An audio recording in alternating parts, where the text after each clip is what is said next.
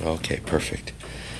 Okay, let's pray. Father, thank you, Lord, for this day. Thank you for uh, your grace and mercy that you extend to us every day. Thank you that your mercies are new every day. Know that it's summertime and in the heat, and um, sometimes it's just hard. And Father, just um, uh, I know for me, the heat, just I don't like going outside in the heat. The heat can make you moody. And Father, I just pray that you would um, cause us today to really focus on the grace that has come to us through our Lord Jesus. And Father, we love you this morning. Lord, we thank you. And um, just reminded today so much, Lord, about the truth that Christianity is really about love. And Jesus said that the world will know that you're my disciples by your love one for another. And greater love has no one than this, and man laid down his life for his friends. And Father, certainly you've shown us incredible love, and uh, we stand in awe of the love that you give us. And so, Father, help us, Lord. We know that we live in an age where the love of God has is under assault and is being threatened to be cheapened and to be liberalized. But we know that the love of God is to hate evil we know that the love of God is to uh, obey your commandments. And so, Father, we just pray that you would give us a passion and a love for you, God. Renew our love for you, Lord, and uh, increase our love for you. Bless us as we study, Lord. Give us the mind of Christ. Help us to discern rightly your word. In Jesus' name, amen. Amen. well, so today I want to study the doctrine of, let's see if I can spell this word right. Man. the doctrine of man. Okay. Um, I want to look at the, the idea of the creation of man because we've been looking at the creation. So turn to Genesis chapter 1. There we kind of get a glimpse of how God created man, obviously. Um, and uh, we are told in verse 26, it says, Then God said, Let us make man in our image, according to our likeness, and let them rule over the fish of the sea, and over the birds of the sky, over the cattle, over all the earth, and over all and every creeping thing that creeps on the earth. God created man in his own image. In the image of God, he created him. Male and female, he created them. God blessed them and God said to them, Be fruitful, multiply, fill the earth, subdue it, rule over the fish of the sea, over the birds of the sky, and over every living thing that moves on the earth.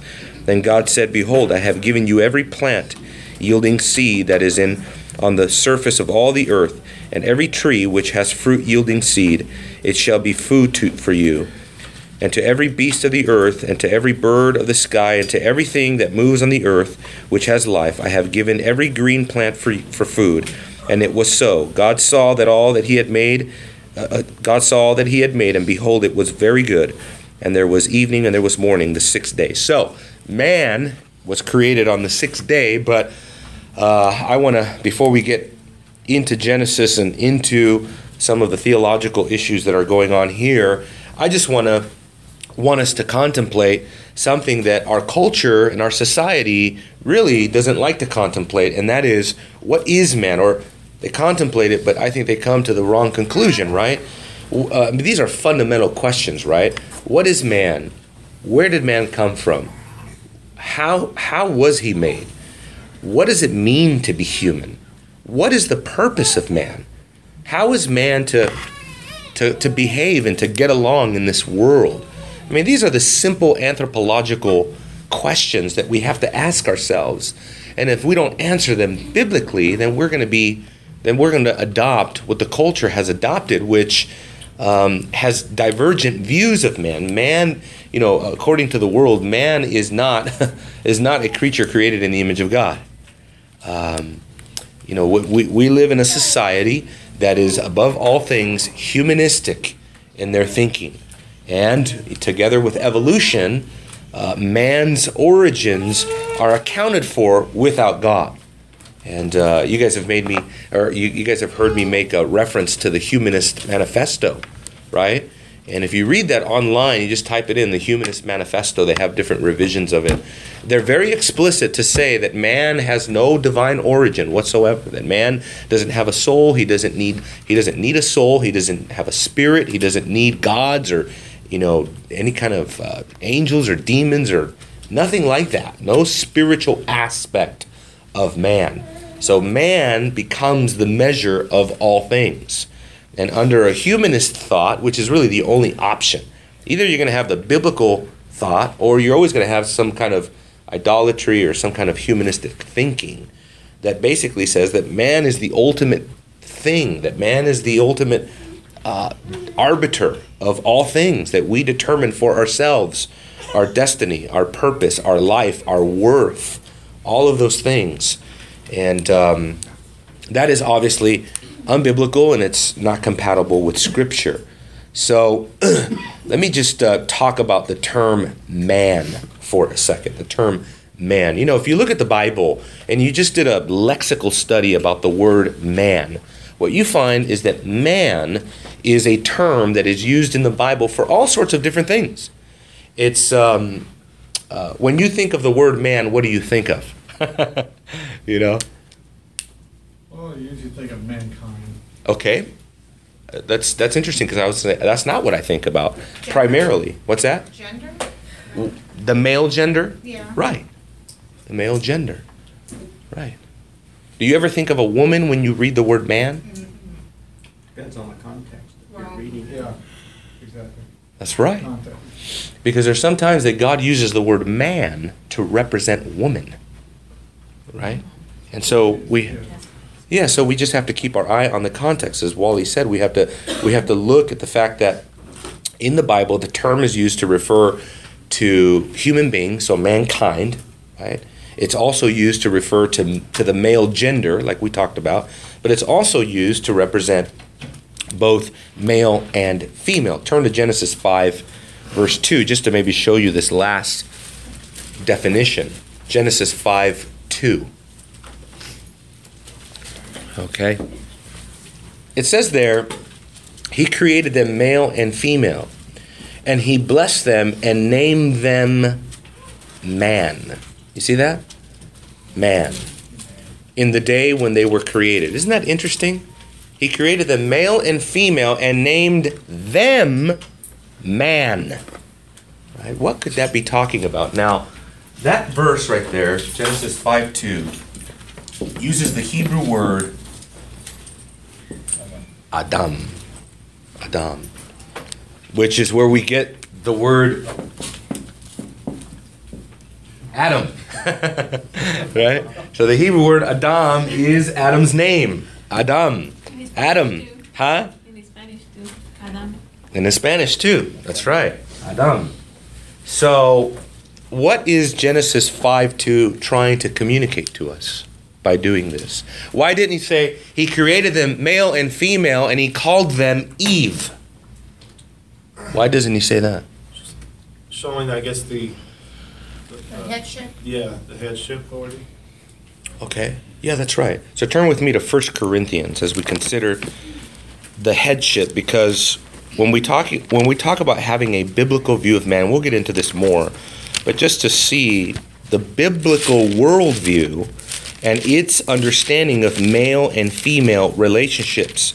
It is a it is a combination of equality and distinction at the same time. So let's begin in 1 Corinthians 11 8. It says, For man does not originate from woman, but woman from man. For indeed, man was not created for the woman's sake, but woman for the man's sake. Therefore, the woman ought to have a symbol of authority over on her head because of the angels. Now, this is in the context of head coverings. Okay, we're in 1 Corinthians 11 10 at this point. It says, it says, however, in the Lord, neither is woman independent of man, or is man independent of woman. And so, just in case man started detecting there for a second, see, you know, you came for me and you exist for me, right? Eh, Very quickly, Paul says, "No, you never. You you're not to think of yourself as independent from woman, and woman independent from man. For as the woman originates from man, so also the man has his birth through the woman, and all things originate from God." And so Paul is here trying to bring the Corinthian culture back into the proper orbit of Scripture. Because what's going on in 1 Corinthians 11? The whole context there is about head coverings, right? Now, my position on head coverings is that was a cultural issue introduced in chapter 10, verse 31 and 32. There he introduces the rationale for um, conforming to the cultural standards of Corinth. Uh, he says that it's in a basically that it's a shame for a man to cover his head. But I have news for you. When Jesus prayed, he covered his head. So is Jesus a shame? Of course not.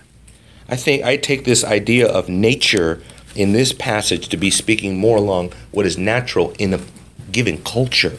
When Jesus covered his head to pray as a Jewish man, he was not an abomination or a shame. Likewise, in the Jewish culture, all the men covered their heads to pray. So are they out of step with nature? No.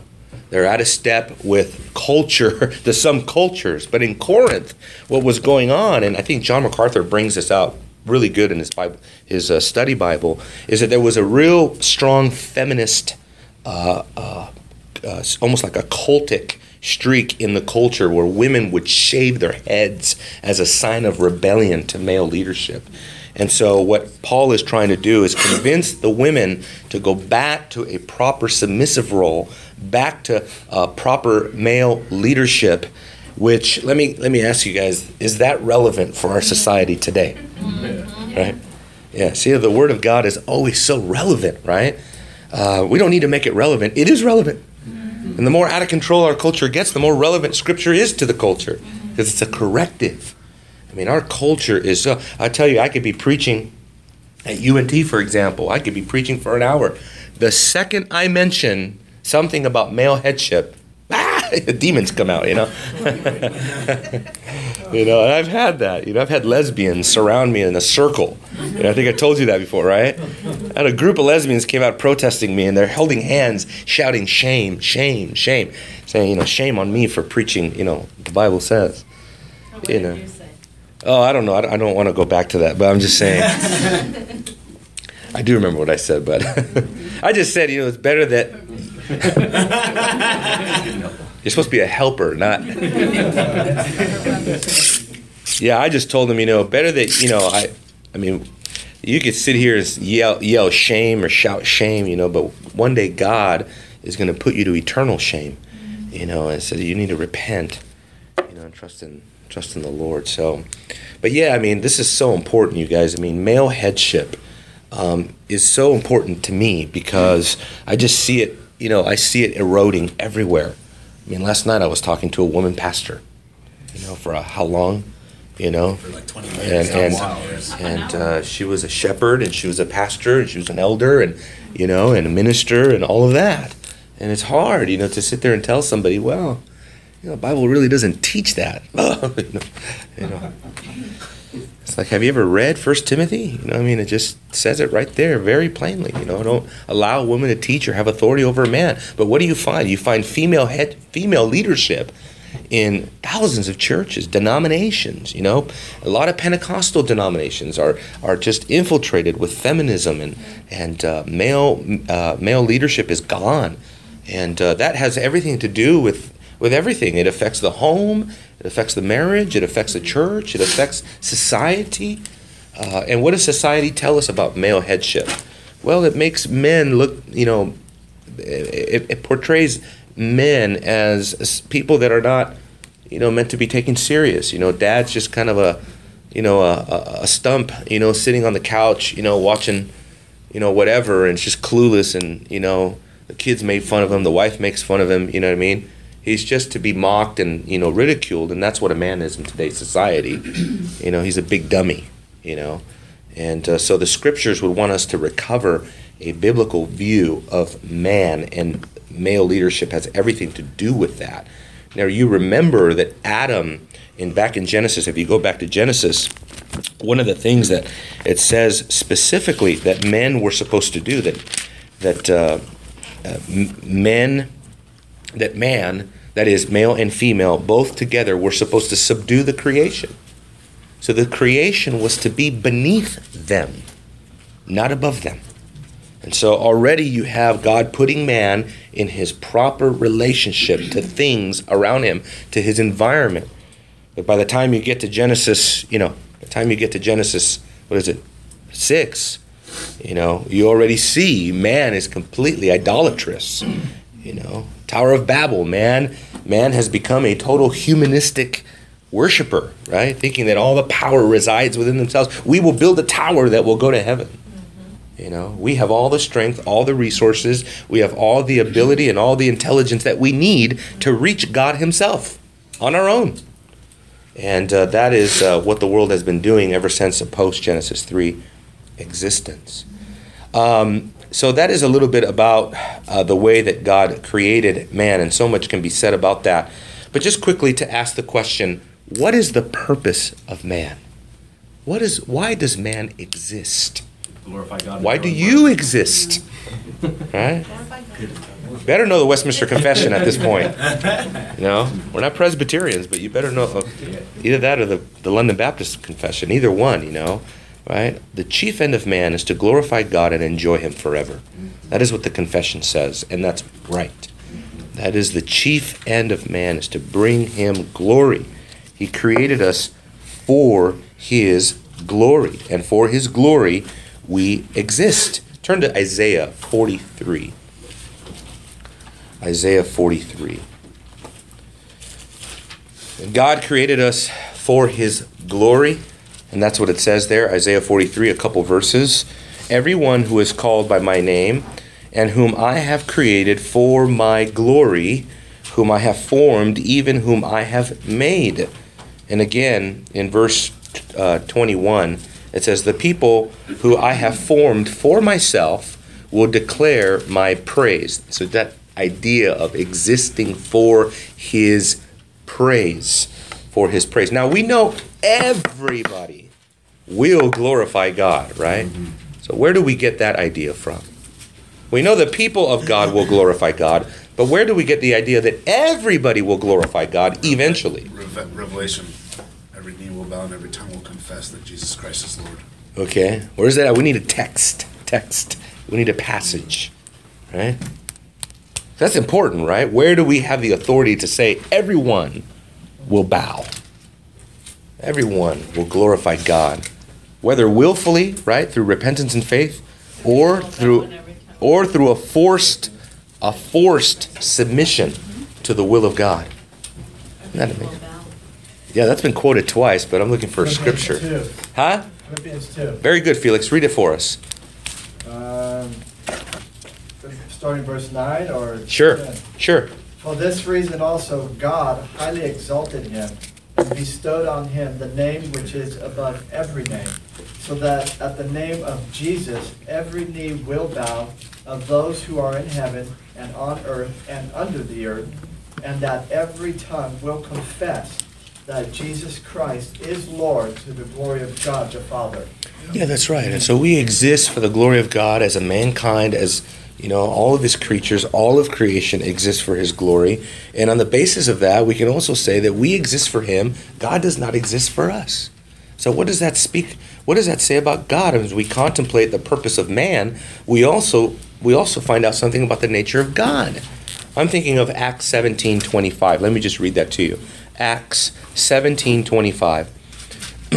Speaking there of the God that uh, Paul wants to proclaim to the Athenians, he tells them uh, uh, he tells them that God is not served by human hands as though he needed anything, since he himself gives to all people life, breath, and all things.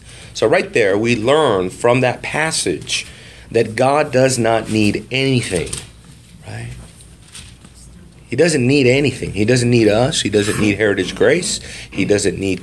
Uh, he doesn't need us individually. He doesn't need people. He doesn't need the world at all. Uh, but he created for his glory, for his pleasure, for his purpose. You see? And uh, yeah, that's right. So what what is that called? That God does not need anything. He's self-sufficient. Yeah, that's right. That's right. His self-sufficiency. Makes me. This is kind of like the technical word for it, aseity. The aseity of God comes from the Latin word a se, from himself. From himself, which means he is self-sustained, self-sufficient, self-contained. He needs nothing outside of himself. That's my God. He doesn't need anything, which is uh, a glorious thing to to think about. Um, okay, so now let's talk about uh, briefly. Let's talk about the image of God in man. Back to Genesis chapter one. Of course, it says here that God says, "God said, let us make man in our image, according to our likeness." Let them rule, right? And then in verse 27, God created man in his own image. And in the image of God, he created him, male and female, he created them. So men, men and women are created in the image of God. And we know that this is very important, right? Why is the image of God so important? The imago Dei, as many have called it, the imago Dei, right? What? Why is this so important? That's where our value comes from. Our value, okay. So, from being created in the image of God, we find our value. So, our worth, right? So, our worth. What else do we derive from the image of God? A similar justice system. Similar justice system. So, so justice. What is that speaking of then? Right. So a sense of morality. Right. Who said morality? Okay, Deb. That's right. So morals. So this is like intrinsic value. We find our morality from the fact that we're in God's image. What else? The law, What's that? the laws of God. The laws? Okay, that's good. Yeah, that's right. So laws. Uh, laws. say it kind of paints like a rough picture of attri- God's attributes? Okay. All right. Yeah. Yeah. The attributes of God. I mean, it really is an amazing thing to be said that you are like God. is God trying to deify us? Of course not. Right. That there is no deification going on here. Right. We're not. Uh, we're not becoming God, little little gods. Right. Uh, turn with me to Genesis five, verse three. Genesis 5, verse 3. In Genesis 5 3, we have a very similar passage, kind of a parallel passage to Genesis 1. It says, When Adam had lived 100 years, 130 years, he became the father of a son in his own likeness, according to his image, and he named him Seth. So, here we find that Seth is in the image of Adam. he is in the image of Adam. Okay. So we can learn a lot of what it means to be in the image of God by what we learn from being in the image of one another in a sense of you know your children are in your image. You know, Caitlin is in the image of her mom Cassandra. You know. I know she doesn't like me to call her name out, but I'm going to. Um, yeah, so the way that Grudem defines this is this that being created in the image of God means that we are like God in many ways. I think that's a simple definition, but I think it's right. You know, Seth is like Adam in many ways. He is not identically Adam, right? Adam did not beget another Adam, okay, but he begat a son that was like him nonetheless. So, I mean, that's just a parallel of, of pointing out that we are like God in many ways. Now, when you talk about the image of God in man, this is, you want to talk about man's worth. Let's, let's focus in on that for a second. His worth. Okay. what is it about, as you look at all of the Bible, when you think about the image of God, how does the worth of man, uh, how, do, how is it explained in Scripture? How do we know that man is worth something because he's in the image of God? maybe some other ways. I know that's kind of a general way of asking the question, but We know we have It's willing to redeem us. bingo. Yeah. That's right. So, the image of God uh, points us to redemption. Right? Points us to redemption. And if it points us to redemption, what else does it point us to? Or should I ask, who does it point us to? That's right. The Redeemer, right? Can't have redemption without a Redeemer. And so, how do you know that the image of God means that you have value? Because God redeems the image of man. What does it mean to redeem? What's that? Oh, Wally's on top of it today. to buy back, to purchase something, right? And so, what's that?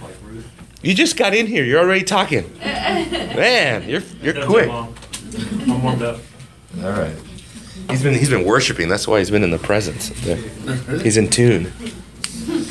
That's right. So it means that we are being bought back. We're being purchased. We're being redeemed um, because we're in the image of God. So the Bible basically teaches three things about the image of God. Number one, it teaches that the image of God was fallen. Right. So in the fall, the image of God was marred. The image of God was, can we say the image of God was lost? No. Carlos says no. Why not? I agree with you, Carlos, but why not? Why, why was the image of God not lost? Well, it was always there. It's just, uh, we're separated. Marred. Separated? Somewhat. Marred. Somewhat. Yeah. Yeah, that's right. I mean, we're thinking almost a degree, right? Uh, the reason why, guys, is because, as theologians have pointed out, man, no matter how sinful he is, is still in the image of God. The worst heathen. That's what makes sin so terrible, right?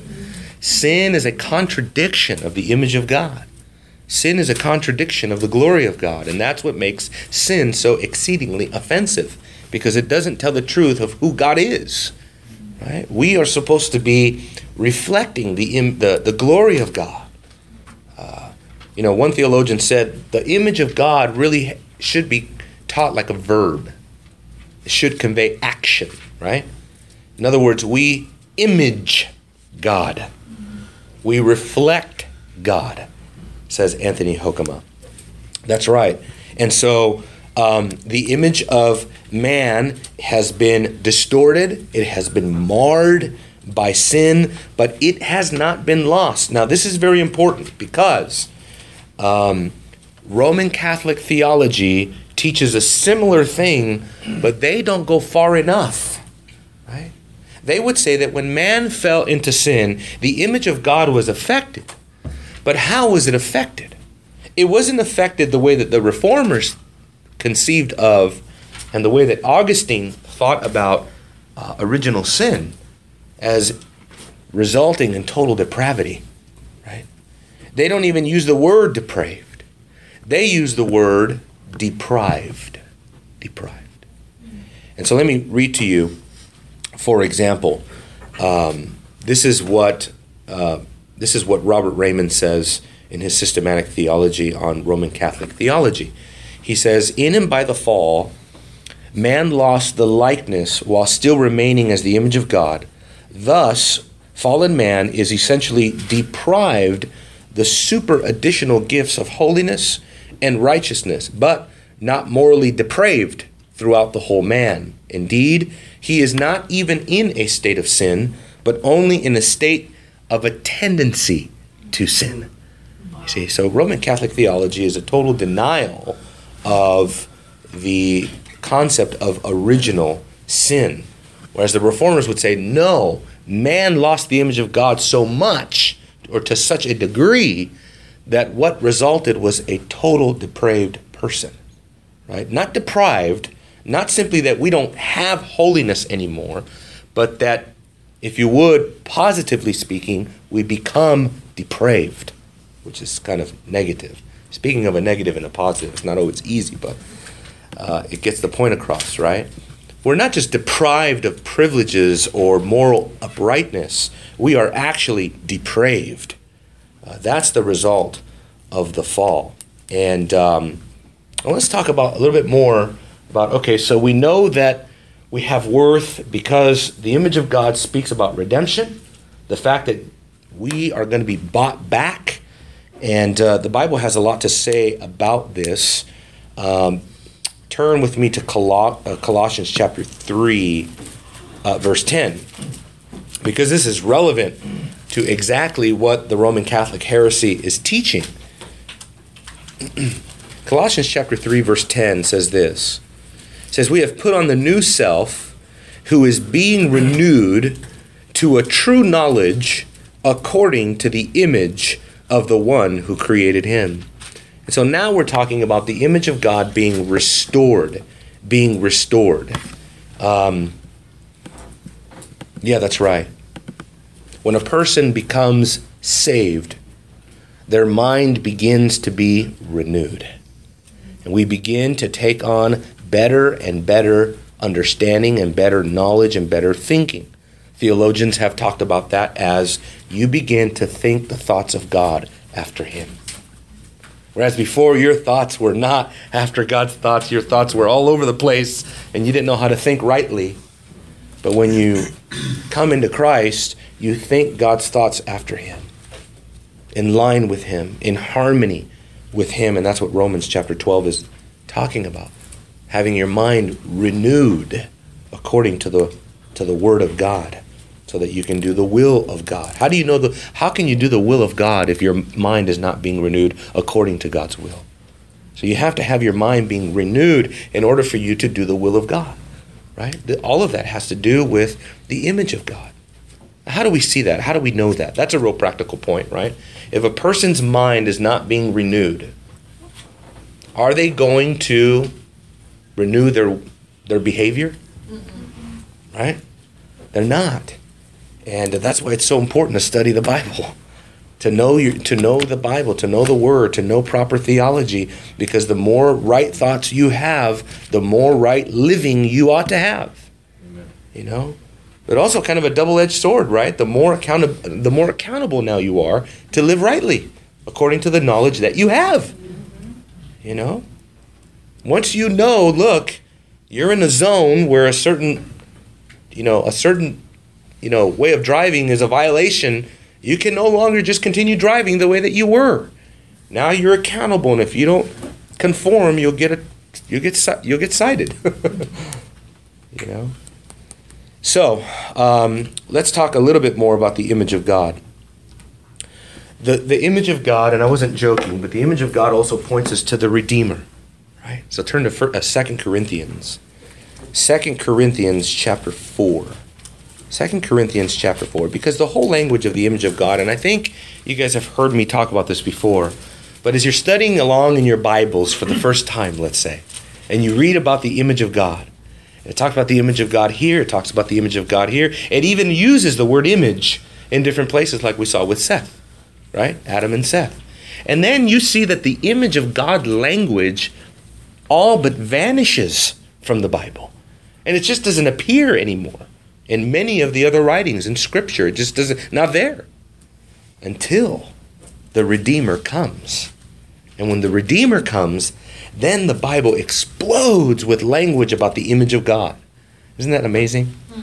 So 2 corinthians 4 4 says in whose case as unbelievers the god of this world has blinded the minds of the unbelieving so that they might not see the light of the gospel of the glory of christ who is the image of God. What is the distinction between Jesus being called the image of God versus man being said to be in the image of God? What's the difference there? Is there any difference?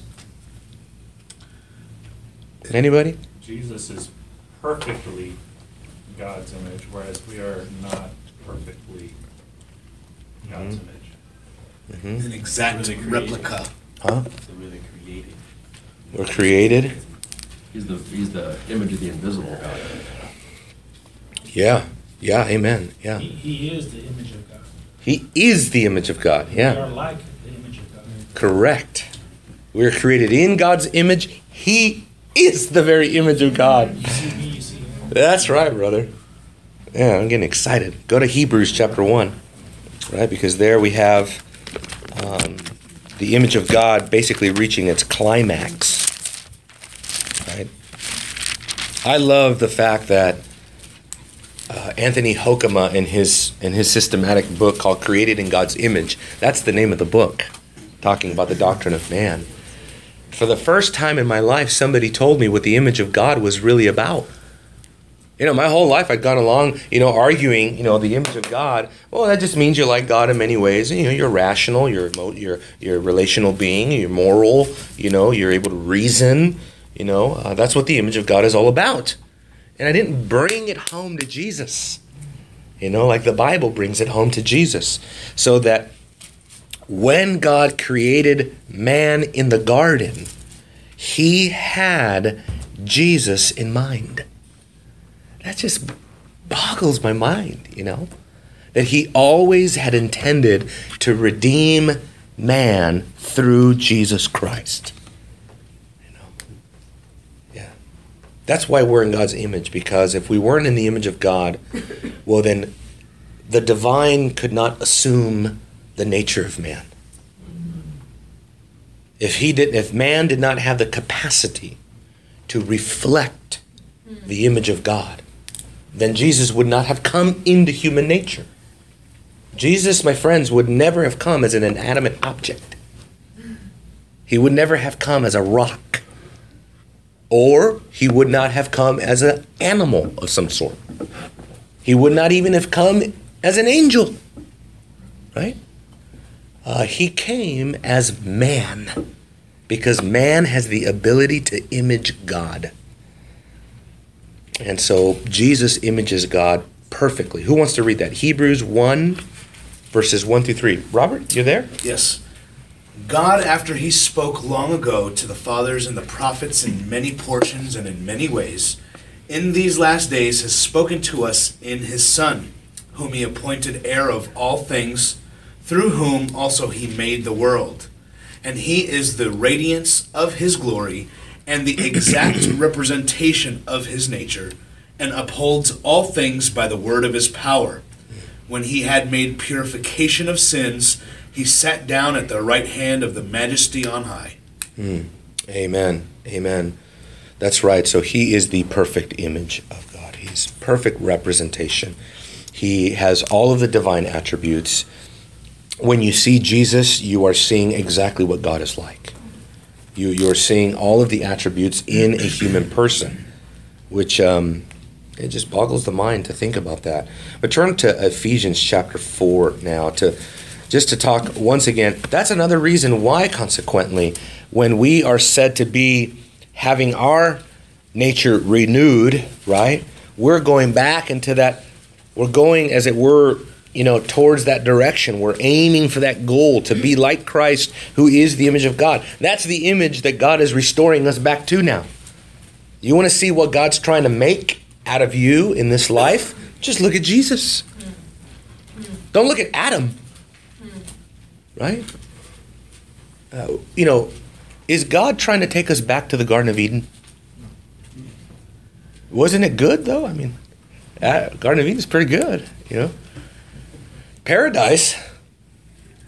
But is God trying to return us back to an Edenic state? That's a foreshadow of something even greater. That's right. Make all things new. Yeah, that's right. Well, what I'm trying to emphasize here is that, yeah, God is not just trying to take us back to an Edenic state, He's trying to take us beyond Adam. Beyond Adam, right? I mean, we're going to be, I mean, heaven is beyond Eden. Think about that. Amen. What are some ways that heaven is better than Eden? Christ is there. Think about yourself for a second. Think about Adam in the garden, right? It's pretty good. Don't even got to wear clothes, it's so comfortable. Yeah, d- yeah, done- yeah, evil will be done away with. You know, somebody told me Death once. Will be swallowed. had a membership meeting once with a lady that ended up not becoming a member. And she said, Oh, my, my husband won't come to this. He has some strange views. uh, you know, theological. I said, "Oh, really? Like what?" It's like, well, he said, we need to go back to the Garden of Eden because they were vegetarians. They didn't eat any meat. I said, did you tell them that they didn't wear any clothes either? She goes, I never thought of that argument. Boy, the conversation they must have had that night, right? Um, that's right. Where were we? So, in what ways are we better than Adam, better than the garden? Trish was saying. Trish was no more saying- Evil. What's that? Right, no more evil. Okay, no, no, no. I'm talking about in the garden prior to the fall. Oh, Pre Satan was still fallen. pre redemptive garden. So, so Satan was Prior fallen sin before the fall. the world. Mm-hmm. Satan fell before the fall. So even before Satan's entrance into the garden, before he entered the garden, still was present and evil will be done away with. And let's say prior to prior to the fall of Satan. Well, this gets into some thorny. This is kind of a thorny thing, right? When did Satan fall? Right? Yeah. Right. I'm convinced Satan fell somewhere, somewhere after G, after God pronounces the creation very good, and before the temptation. somewhere in between there, he fell. Okay, but I don't believe he fell prior to God saying all of his creation is very good. Uh, I don't think that makes sense. So I think he fell after that point. Okay, so let's just let's just focus on that. Well, there'll be a, there'll be like a, a visible rule of Christ over his creation that didn't seem to be there in the garden. Obviously, Christ still reigned and ruled, but it wasn't a visible ruling over him. I mean, I guess it depends on what, what it means when he's hearing God walking through the garden or something like that. I mean, Right. It, it still seems like there's this, there's still a, some sort of veil between God and man, whereas that will no longer be there in heaven. They're glorified bodies. glorified bodies. I mean, Adam, was there anything wrong with Adam? Upon the original creation, what, was anything wrong with Adam? Nobody wasn't redeemed. Okay, explain that a little bit more. So He was what? wasn't- In a state of innocence. In the state of innocence, okay? no, When we wasn't- go when we go to heaven, will we be in a state of innocence? Still fallen. Perfection. Huh? Will we be in a state of innocence when we go to, to heaven? Well, yeah, because of Christ. That will be perfected. That's right. That's the difference. He wasn't perfected We will be perfected. How? through the blood of the Lamb. That gives us what? Redemption. Eternity. eternity. That's- Man, I just I hope you guys aren't annoyed right now because I want to get you to think, okay, about the fact that when you go to heaven, you will be in a much better situation than Adam. Mm. Your communion with God, with God will be so much better. Adam, even though he was in a state of innocence, Adam was not righteous. He did not have the positive righteousness of Jesus Christ. Had he had the positive righteousness of Jesus Christ, he would never have fallen. He would never have sinned. He would have been perfected. Guess what? In heaven, you have no free will. you can't sin. Isn't it glorious? People get all bothered about free will, right? I'm so glad I don't have free will. You imagine being in heaven and then exercising your free will and getting out of heaven? I mean, good. how dreadful would that be? He's going to change your nature so much so, your mind will be so sanctified, your heart so pure that sin will be impossible. Impossible. Was sin impossible for Adam? No. Of course not. We're all here, right? That means that Adam, as as glorious as a condition that he was in, right? I think the Garden of Eden is so beautiful and so glorious. It's designed to make you think of something. What can be better than Eden? What could be better than, than, than a garden that's so lush and just glorious? What can be better than that? I'll tell you what's better than that Jesus Christ. Jesus Christ is better than that. Mm-hmm. He is better, right, than the tree of life that you find in the garden. Because he gives you access to the tree of life. Can you write a convert part two? Talk all about this. No, all I'm saying is that we have to have a proper view of Adam in the garden. He was not positively righteous. He did not have the righteousness of Jesus Christ clothing him. Probably one of the symbolic significances of his nakedness was that although it speaks of his innocence, it also speaks of his lack of righteousness. That he was not clothed as we. We're not going back to an Edenic state. What makes you know that? You're going to be wearing clothes in heaven. We're not going to go back to to walking around nude because why? We're not going to be as innocent as Adam? No, because we're going to be more righteous than Adam. Robes of righteousness. We're going to have the righteousness of Jesus Christ covering us for all eternity, making it impossible for us to ever sin again and to ever leave the garden. Right? So now the angels represent the cherubim for us in Christ will represent security, confidence, assurance. You know what the cherubim represented for Adam? Judgment. Judgment. Get out. If you come back into the garden, I will lop your head off. I mean, he put a, a, a- chair, he put a, what was it? He put an angel there with a sword guarding the way. And you saw what the angels did to the Assyrians. One day, slaughtered 85,000 of those suckers, or 144,000, something like that. Anyway, I'm getting my numerology mixed up, so let's close before I make it any worse. Anyway, I hope you guys think about that. I hope that makes you fantasize about the beauty of Christ and the fact that God is taking us beyond an Edenic state to a much better state of existence, being clothed in the very righteousness of Jesus Christ. Let's pray. Father, Lord, again, we thank you for uh, the righteousness of Christ that covers us, that gives us eternal security, never to fall again. I'm so grateful that there will never be another fall. Never going to be another fall. Thank you for your Son, Lord, being the perfect image of God and renewing us and restoring us into that very image. In Jesus' name, amen.